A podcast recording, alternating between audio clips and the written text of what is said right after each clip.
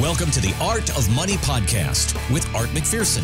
Thanks for listening to the Art of Money podcast, artofmoneyradio.com for more information or to schedule that initial consultation. Appreciate you subscribing. Now, let's get to the show. In-house CPA joining us now. Mark Bernard, how you doing this weekend?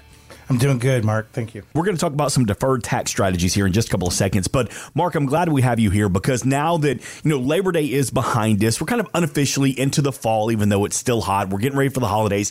End of the year is going to be here before you know it. Is there anything that we can do? Can you give us some advice or some tips? What we should be doing right now to prepare for the holidays, to prepare for the end of the year, as far as our tax strategy goes? So we're meeting with all of our financial planning clients. We're doing what we call mid-year tax review. What I do during these reviews is we go ahead and we look and say, all right, what's your 2023 tax return? What are we projecting that to look like? So that I can kind of predict what bracket you fall in, what kind of income you're going to earn, what kind of taxes you're going to pay, how much have you been withholding, so that you can be ready for whatever the news is come April 2024. But the biggest reason why we do all this is Roth conversions, Mark Owens. Tell me a little bit about the power of a Roth conversion because I don't think a lot of people, as they're, you know, they're working, they've got a 401k, they're thinking about a Roth, they don't understand that that can really benefit a plan. You know, there's a lot of different layers to that, but the main reason is uh, President Trump's tax cuts. Um, you know, we basically do a lot of modeling here when we look at people's income and what they're going to earn during their retirement years after 2025. And what we've pretty much consistently came up with if you earn $100,000 today uh, and you earn $100,000 after the Trump tax cut sunset, you're paying 30% more taxes. That's just the importance of having that tax strategy now. And Mark Bernard works with the team at the McPherson Financial Group. And give the team a call. Let's take a look at that tax strategy. If you've saved at least 500000 for your retirement, that initial consultation, including the conversation with Mark Bernard, is no cost, no obligation. 321 425 8550. Artofmoneyradio.com. Just the importance of having that tax strategy before those Trump tax cuts sunset. All right, let's have a little conversation about some deferred tax strategies. Mark Bernard, what you got? So, deferred tax strategies, what does that mean? It means our goal here at McPherson Financial Group is to pay as little tax as late as possible, legally, of course. And there are a couple strategies out there that allow you to make a transaction, to make a sale where you do not have to recognize the gain in the year of the sale. So that is why we're able to defer it going forward. And the first one I'd like to refer to is a 1031 transaction, otherwise known as a like kind exchange. Now, those transactions are really kind of pinpointed towards real estate transactions. So if you own real estate, let's say you're a investor in real estate, you're a landlord, or you have some REITs and things to that nature, you're able to use a like kind exchange to get out of your current situation, a property that you might be in, to be able to get into a new real estate property.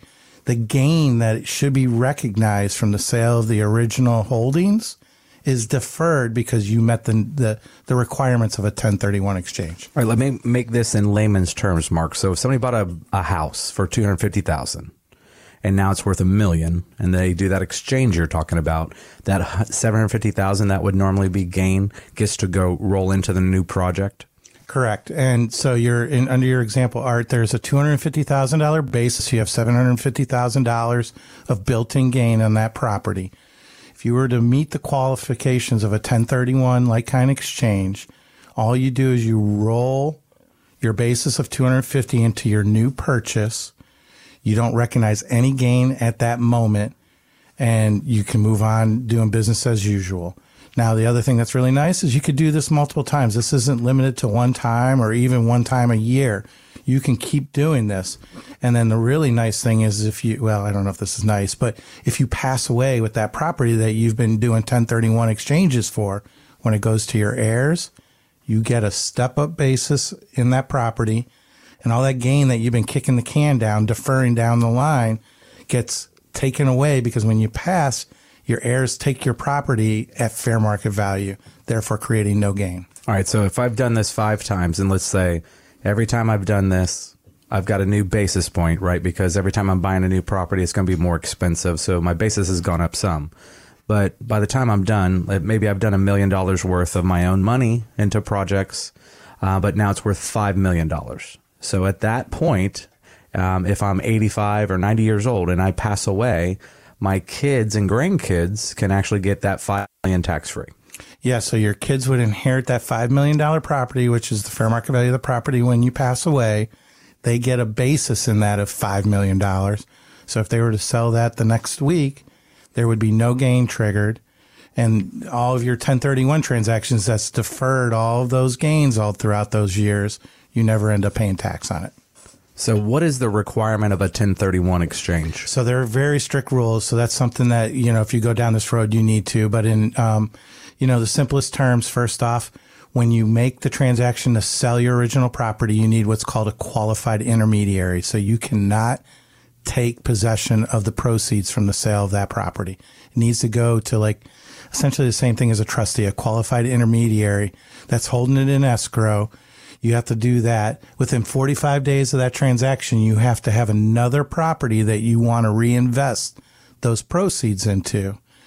Um, as long as you meet that step, the next step is, is that you have to close on that property within 180 days from the sale of the original property. So this has to be something you've kind of organized. You know what you want to buy, you know what you want to sell, but before you pull the trigger on any of this, if I go to my closing and that closing agent sends me a check or wires me funds to my bank account, it's done. I can no longer do this. Game over.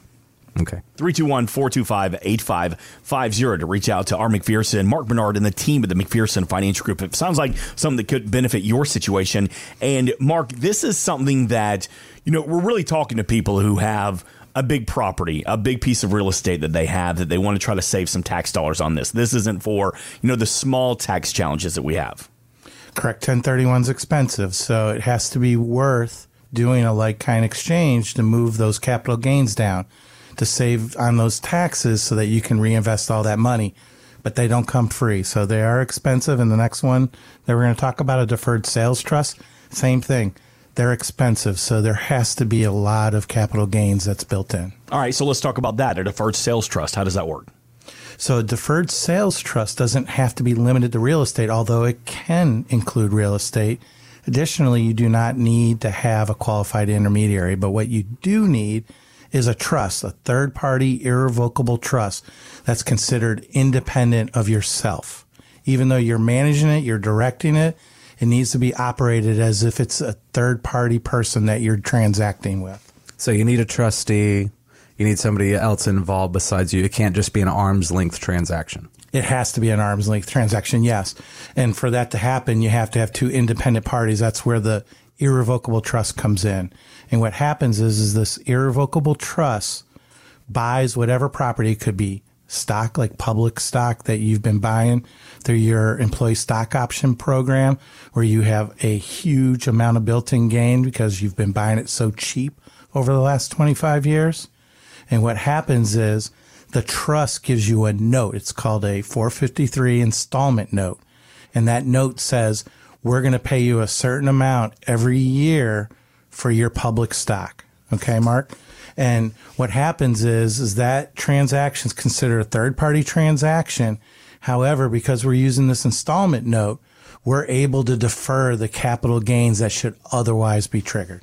So we have a lot of clients, Mark, that come from aerospace, right? So we have people like Lockheed, Grumman, things like that, and they get stock a lot of times given to them. You know, so there really is no basis. So if they've got a couple million dollars in stock that they have a zero basis with, would this work in that scenario? Yeah. So what happens is if we get this structured correctly, the gain, let's say it's all gain. You have $2 million of, of Northrop Grumman stock and you sell it and you have very little basis. So if you didn't do this, um, this deferral structure, that $2 million would then be subject to 23.8% capital gains tax. And then it gets added on as other income for the year, correct? Correct. But by avoiding that, so 23.8 on 2 million is roughly $500,000 of capital gains.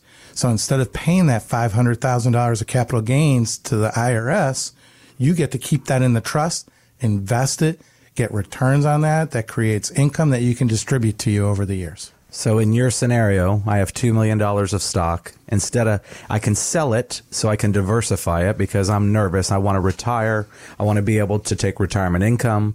Instead of having to pay that tax when I normally would have to to sell a stock, I can keep all of that money, that full 2 million in the deferred sales trust, don't have to pay the tax at that time and defer that. How long can I defer it? It can actually be indefinitely depending on how that installment note is written.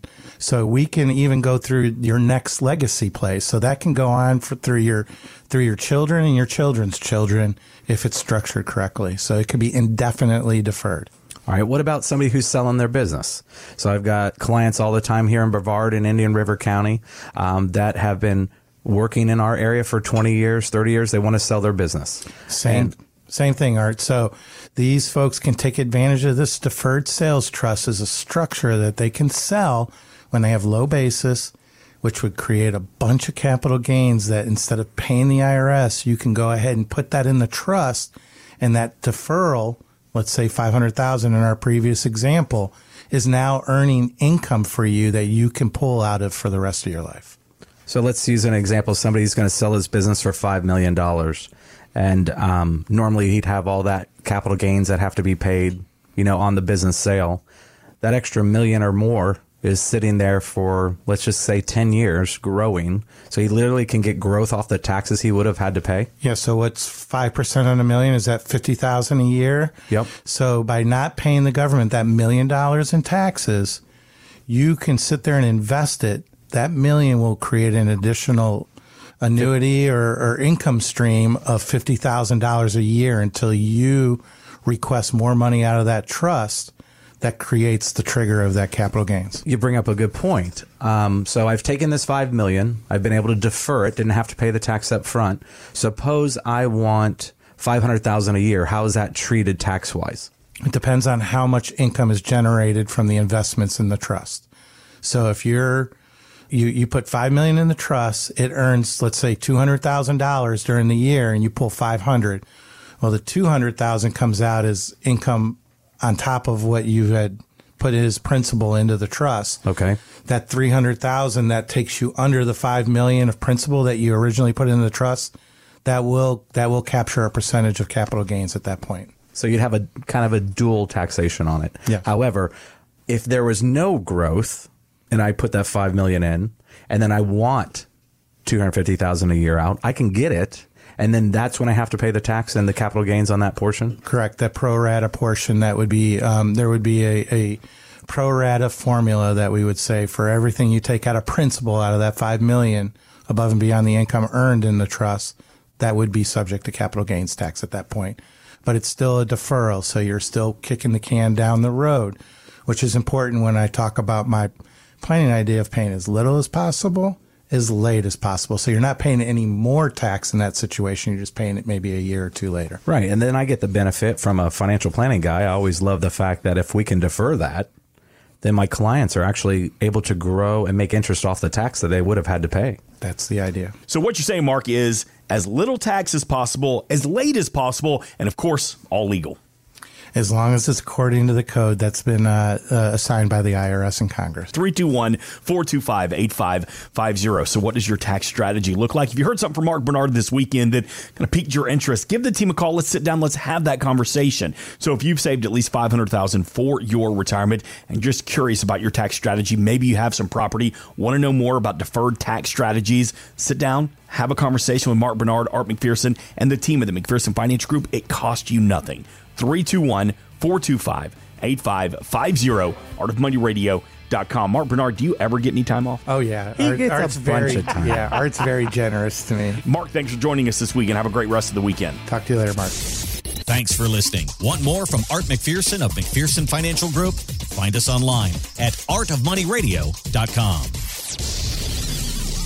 We are an independent financial services firm helping individuals create retirement strategies using a variety of financial and insurance products to custom suit their needs and objectives. Securities offered through World Equity Group Inc., member FINRA and SIPC, a registered investment advisor. Investment advisory services offered through ProStatus Group LLC. McPherson Financial Group and ProStatus Group LLC are separate entities and are not owned or controlled by World Equity Group Inc. Exposure to ideas and financial vehicles discussed should not be considered investment advice or recommendation to buy or sell any financial vehicle. Past performance is not a guarantee of future results. Investments can fluctuate and when redeemed may be worth more or less than when originally invested. Investment financial professionals are not licensed in all 50 states. Art McPherson is not affiliated with nor endorsed by the Social Security Administration or any other government agency and does not provide legal or tax advice. Please consult with your attorney, accountant, and or tax advisor for advice concerning your particular circumstances. Annuity guarantees rely solely on the financial strength and claims paying ability of the issuing insurance company. By contacting us, you may be provided with information about insurance and annuity products offered through Arthur McPherson, Florida Insurance License number